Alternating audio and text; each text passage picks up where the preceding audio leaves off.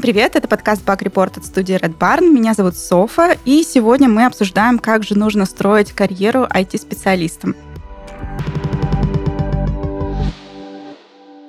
В гостях у нас ведущий аналитик по кибербезопасности Ирина. Привет. Привет. Расскажи, пожалуйста, кто такие специалисты по безопасности, за что они несут ответственность? Все очень сильно зависит от того, где они работают, потому что если это специалист по безопасности в какой-то маленькой организации, то чаще всего он же сразу и системный администратор, он же и компьютерщик за все вопросы отвечает одновременно, и тогда его функции очень размазаны. А если это какая-то более крупная организация, то у него уже может быть э, узкая такая направленность. Если очень крупная организация, то может быть очень узкая направленность. То есть, например, как у нас, я работаю в Ростелекоме, у нас где-то 250 только ИБшников. И, естественно, каждый из них отвечает за свой маленький кусочек. И у каждого своя специфика, то есть кто-то сетевик, например, он настраивает межсетевые экраны, криптозащиту, кто-то бумажный безопасник, это те, кто пишет политики, инструкции, кто-то настраивает антивирусы. В общем, это очень такое широкое а, поле деятельности. Как нельзя сказать, чем занимается айтишник, потому что он может заниматься чем угодно, так и ИБшники.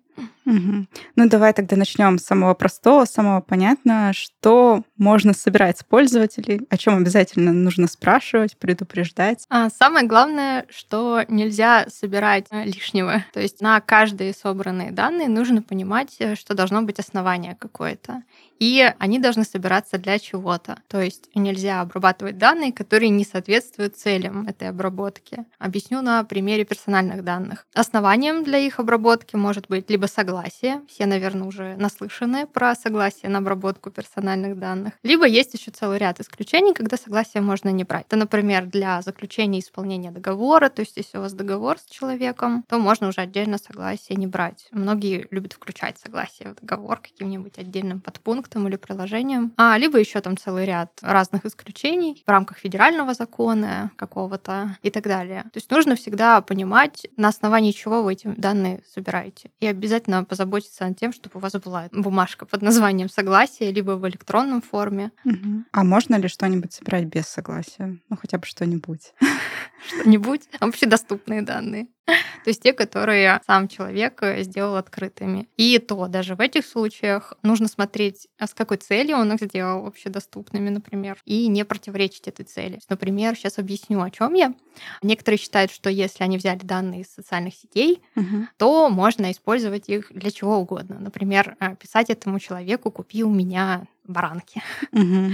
С точки зрения закона, для рекламных, например, рассылок нужно собирать именно согласие на то, что он не против получать рекламные рассылки. То есть хоть э, ты взял данные из открытого источника, ты все равно нарушил закон. Обидно, обидно.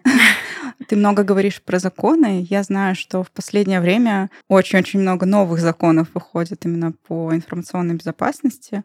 Можешь ну, э, слегка рассказать, что прям сильно изменилось за последнее время? Ну, самым нашумевшим стал еще давний закон о персональных данных. После него как-то все об этом заговорили. А из последнего, это, наверное, в 2017 году вот вышел федеральный закон о критической информационной инфраструктуре. И про него вот именно в сфере ИБ, по крайней мере, стали очень много говорить. Это, ну так кратенько не удаваясь в подробности, что за термин такой вообще, это информационные системы, сети и так далее, которые функционируют в критичных сферах сферах деятельности. То есть в законе они четко прописаны. Это, например, там атомная деятельность, какое-нибудь ракетостроительство и так далее. То есть те, которые, если сломаются, то последствия будут э, очень серьезными. Угу. И основное, что изменилось именно в сфере ИБ с появлением этого закона, это стало намного больше каких-то судебных дел, в которых появилась уголовная ответственность. Ого. То есть раньше самое страшное, что могло случиться, это штраф или угу. там уволят. После выхода этого закона и появления соответствующих статей в Уголовном кодексе ИБшники стали рисковать сильнее. Угу. Ну, давай тогда сразу перейдем к таким сложным вопросом. Вот последнее время очень часто слышим, что произошли утечки каких-то данных. Вот недавно история с всякими известными доставками еды была. Ну, мы видим это как пользователи, что ой-ой-ой, появилась какая-то карта, где можно найти информацию по любым людям. Ну, мы это видим так. А что происходит в этот момент внутри компании? Что у них происходит? Это называется словом инцидент. Если произошла какая-то утечка или иное нарушение безопасности, это называется инцидент. И в организации проводится, соответственно, расследование этого инцидента. Как правило, собирается какая-то рабочая группа, есть определенные порядки инструкции, поднимаются логи, пытается расследовать, а что случилось и почему. И целью этого расследования, в общем-то, такая основная — это закрыть ту дыру, через которую сломались, чтобы больше этого не случилось, минимизировать риски уже произошедшего, то есть, может быть, где-то что-то можно сделать, чтобы минимизировать ущерб, ну и, конечно, найти виновных, если таковые есть. Не всегда в инциденте есть конкретный человек виновный. А что происходит с человеком, если все таки это по его вине произошло? Ну, на самом деле, как правило, не сильно что-то ужасное. Чаще всего какое-то служебное взыскание, там, типа выговора. В самом там э, плохом случае, скажем так, э, можно вплоть до увольнения, если он там впрямую нарушил какие-то инструкции или свои должностные обязанности. А, теоретически можно как-то там ущерб с него, полученный организацией, затребовать, но на практике это практически не случается. Mm-hmm. Больше всего не повезло тем, кто как раз попадает под вот эти критические инфраструктуры, mm-hmm. потому что там как раз, как я уже сказала, может быть уголовная ответственность. И как раз в последнее время очень много было таких э, дел возбуждено, когда сотрудники сотовой связи очень часто сливают э, данные о звонках, об смс-ках или того хуже, делают какие-то копии сим-карт.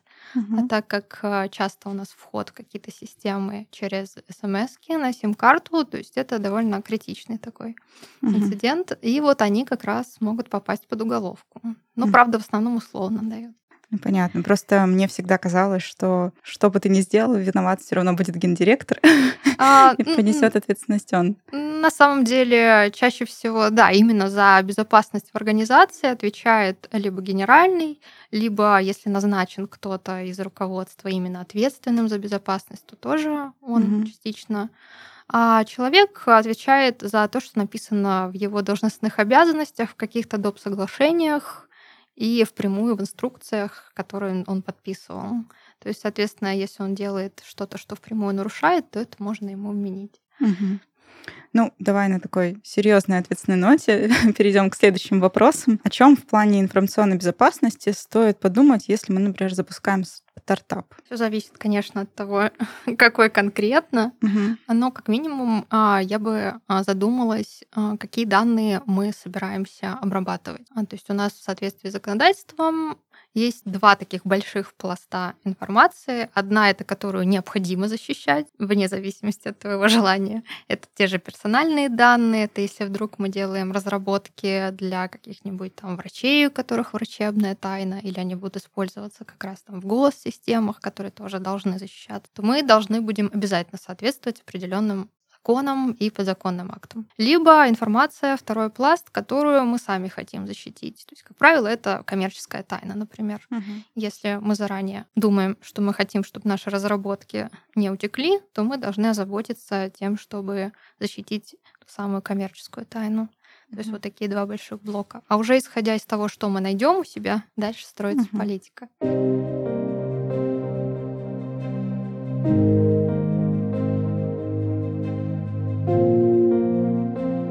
«Синий всадник» был одним из наиболее ярких явлений авангардного движения в Европе в начале 20 века. Он возник в 1911 году в Мюнхене под влиянием Василия Кандинского и Франца Марка. А затем движение объединило художников, музыкантов, писателей из России, Германии и Франции. По рассказу самого Кандинского, название движения возникло в результате дружеской беседы с Марком. Они оба любили синий цвет, но Франц любил лошадей, а сам Кандинский — всадников. Вот так, благодаря шутке, родилось название. Первоначально «Синий всадник» относился только к альманаху, а с декабря 1911 года так стали называться и выставки. Основной целью этого движения, как альманаха, было освобождение от традиции академической живописи. Художники добивались того, чтобы появилось парадоксальное соседство. Профессиональное должно было стоять рядом с наивным, а старое — с новым. Таким образом, Марк и Кандинский планировали полностью преобразовать существующую живопись, возродить ее, сделать совершенно новой и ни на что не похожей. К экспериментаторам вскоре присоединились и другие представители искусства. Август Маки, Мариана Веревкина, Алексей Явленский и Пауль Клие. В работе этой художественной группы участвовали также танцоры и композиторы. Всех их объединял интерес к средневековому и примитивному искусству, а также к движениям того времени — фавизму и кубизму. Как и в «Синем саднике», в команде ВК прислушивается к пожеланиям каждого из участников. Все трудятся ради того, чтобы создавать технологии для миллионов. Работая в самых разных сферах, все сотрудники объединены, обмениваются идеями и опытом, и, что важно, ценят разнообразие всех мнений и подходов.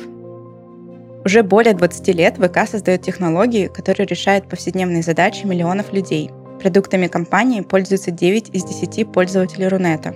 Сегодня в ВК насчитывается более 200 технологических проектов, над которыми работают более 10 тысяч сотрудников.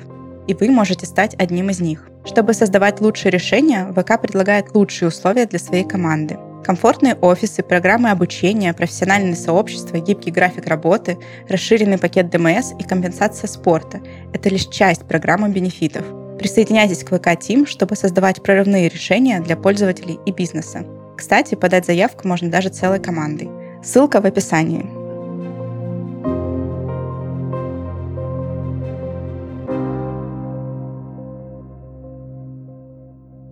А если я работаю как фрилансер, и мне, например, на фриланс-бирже предложили написать какой-нибудь сайт и так далее, должна ли я о чем-то подумать в плане безопасности? Ну, как минимум, а, я бы поинтересовалась у работодателя требованиями к безопасности, к этому коду, сайту, к твоей разработке. То есть, возможно, у него есть какие-то пожелания или даже обязательные требования, каким-то стандартам он должен соответствовать и так далее. Ну и просто для саморазвития я бы, наверное, всем разработчикам советовала хоть немножко потянуть знания по безопасной разработке той же. Потому что сейчас э, есть такая тенденция, то, что безопасность кода уже не отдельная такая процедура.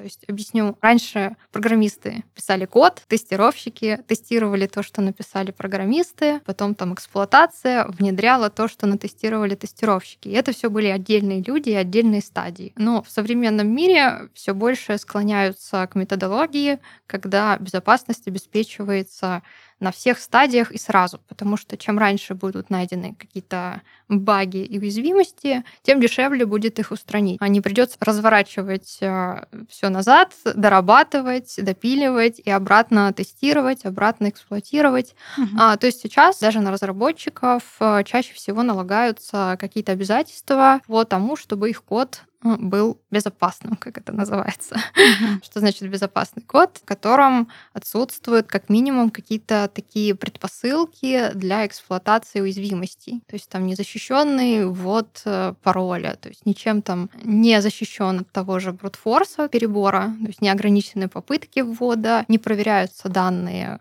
которые вводятся в это поле пароля или каких-то входных данных. То есть самые популярные такие методики взлома программ программ — это когда в какое-то поле ввода вводятся данные там в виде каких-то SQL-инъекций, в виде каких-то команд, и если код никак не проверяет это, не откидывает лишние данные, то вот таким простым способом мы ломаем приложение. Uh-huh. И, соответственно, вот такие вещи, они должны откидываться уже на этапе разработки кода. Угу. И поэтому многие компании сейчас озаботились тем, чтобы даже разработчики понимали, что им надо делать, чтобы код изначально был безопасен. Они уже там на этапе эксплуатации где-то находились эти ну, уязвимости. По опыту скажу, что это все неубедительно ровно до первого раза. Когда это произойдет, после этого весь код будет очень безопасным. Это я тебе точно говорю. Ну, давай вернемся к утечкам. Как мне кажется, большая часть вообще проблем, которые происходят в плане безопасности, они заключаются в человеческом факте. Что нужно делать, чтобы каких-то а, рядовых сотрудников предостеречь от вот той самой утечки? Например, на стикере не писать пароль или что-нибудь такое. Ну, действительно, да. Самое уязвимое звено в системе защиты — это человек. И в этом плане помогает два принципа. Первый — минимизировать полномочия, то есть сделать так, чтобы рядовой пользователь, даже если захочет, мог как можно меньше вреда принести. И второе — это, конечно, обучение даже каким-то рядовым, простым, как кажется ИБшникам обычно, принципам, как там не открывать какие-то непонятные ссылки, если вам их прислали и так далее. То есть, как правило, отдел безопасности регулярно присылает как минимум какие-то письма, которые разъясняют, что не делайте так, не делайте так. В идеале вообще проводить какие-то учения, то есть рассылать самим специально фишинговые письма и проверять, сколько людей перейдет по этой ссылке.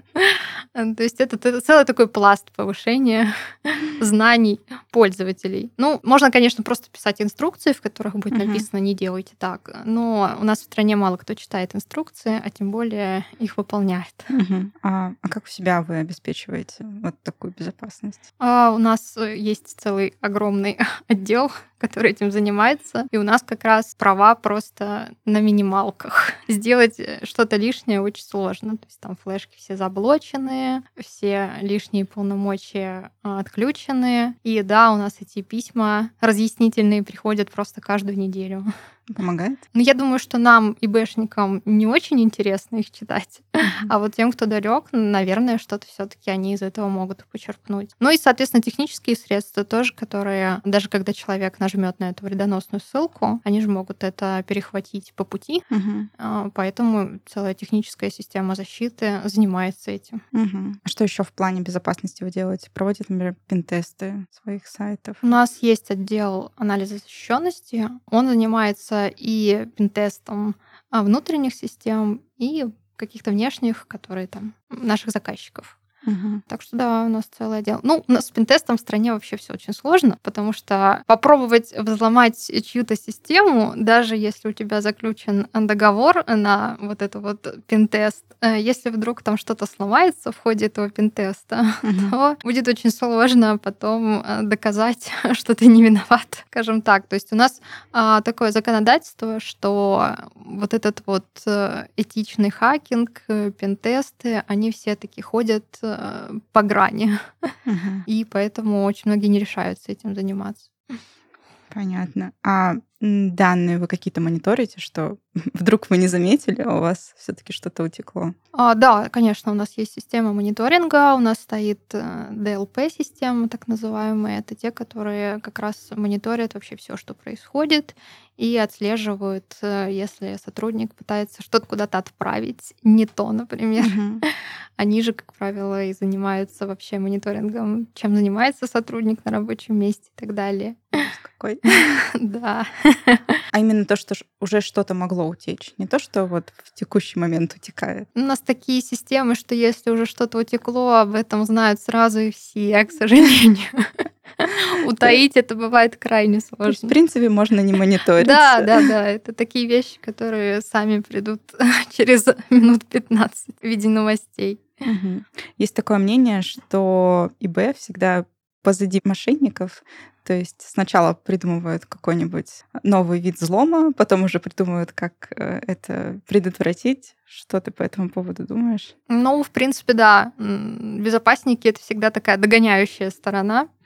А, потому что предусмотреть все возможные действия злоумышленника даже теоретически невозможно. И да, это такое соревнование. Есть такая даже терминология, как уязвимость нулевого дня.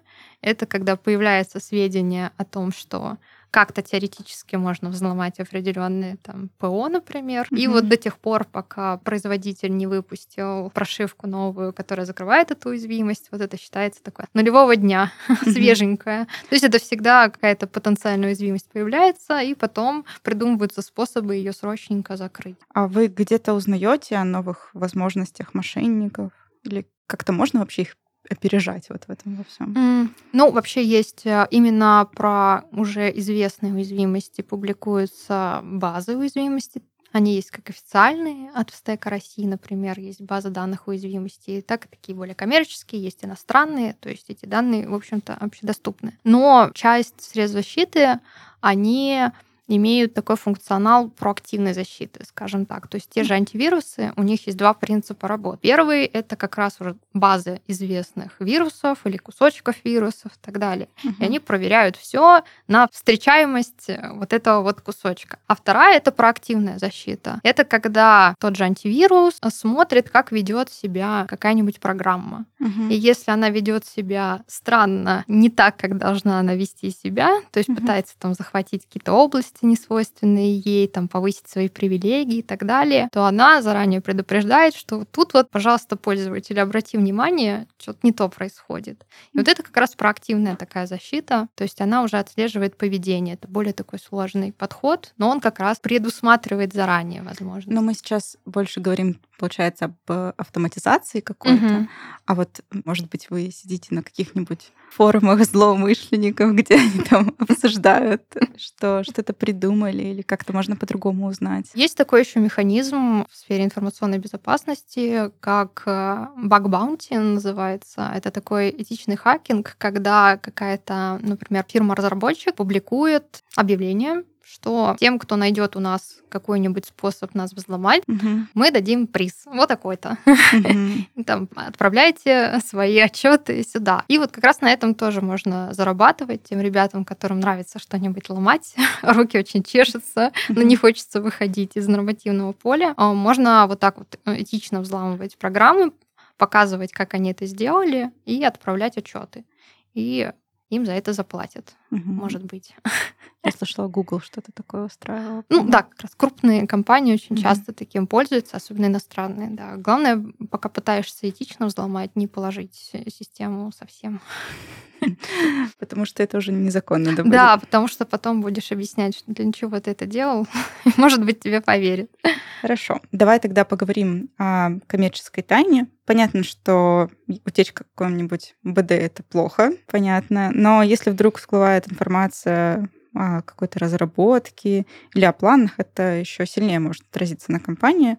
Что нужно делать для защиты коммерческой тайны? Ну, как минимум, у нас есть тоже федеральный закон о коммерческой тайне. И главное, что нужно понимать тут, прям основные принципы, которые часто нарушают, это то, что чтобы можно было тому же работнику предъявить в случае того, если он раскрыл данные, а, должен соблюдаться именно режим коммерческой тайны. Что это значит? Это значит, что фирме вообще должно быть определено, какие данные у них коммерческая тайна заранее. Они должны сесть, подумать и сделать это в виде какого-то документа. Вот такие-такие данные — это наша коммерческая тайна. А, причем там есть э, четкий список данных, которые нельзя считать коммерческой тайной например, там какие-то бухгалтерские отчеты, кадровые, там штатные расписания, сведения о задолженностях, ну вот такое, что по закону нельзя скрывать. Потом обязательно должны быть разработаны документы.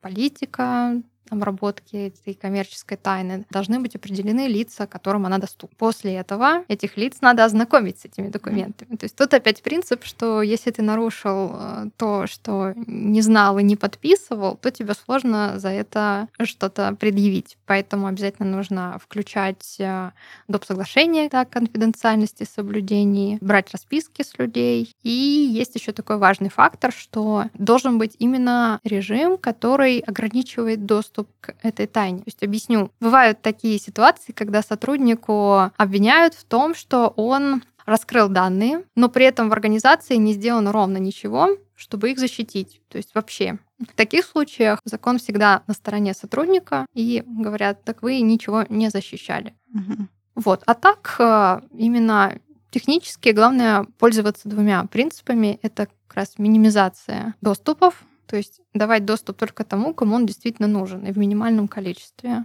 Угу. И обязательно журналирование, потому что если что-то случится, то нужно будет понять, что случилось. А если у вас не ведутся логи, какие процессы запускались, кто куда получал доступ, то вы никогда не сможете понять, что вообще произошло. А как мы выяснили, главной целью расследования инцидента является обеспечить закрыть эту дыру. Угу, хорошо. Мне кажется, чаще всего бизнес-подразделение борется с подразделением информационной безопасности, потому что не всегда то, что хочет бизнес, можно делать делать. Например, он там хочет собирать кучу-кучу данных, чтобы потом их анализировать, предсказывать, там еще что-нибудь делать. Безопасник может сказать, нет, так нельзя, мы там не все можем собирать, нам не все нужно и так далее. Тебе какой подход ближе? Все запретить или разрешить и контролировать? Есть такой основной закон информационной безопасности. Это если система защиты мешает работе системы, mm-hmm. которую она защищает, то ее смысл как бы изначально он переворачивается с ног на голову. Угу. Поэтому а, я тут за разумный подход и за то, чтобы находить баланс между бизнес-целями угу. и целями обеспечения информационной безопасности. То есть это для этого и существуют все эти риск-ориентированные подходы, когда оценивается а что произойдет, если случится вот это, и от чего мы больше пострадаем, скажем так, от mm-hmm. того, что это может случиться, или от тех сложностей, которые накладывает защита от mm-hmm. этого риска. И всегда важно, по крайней мере, в бизнесе искать этот баланс. Но в случаях, когда законодательство говорит нам, надо делать вот так, это не подходит. Мы в любом случае должны делать так, mm-hmm. даже если это мешает всем.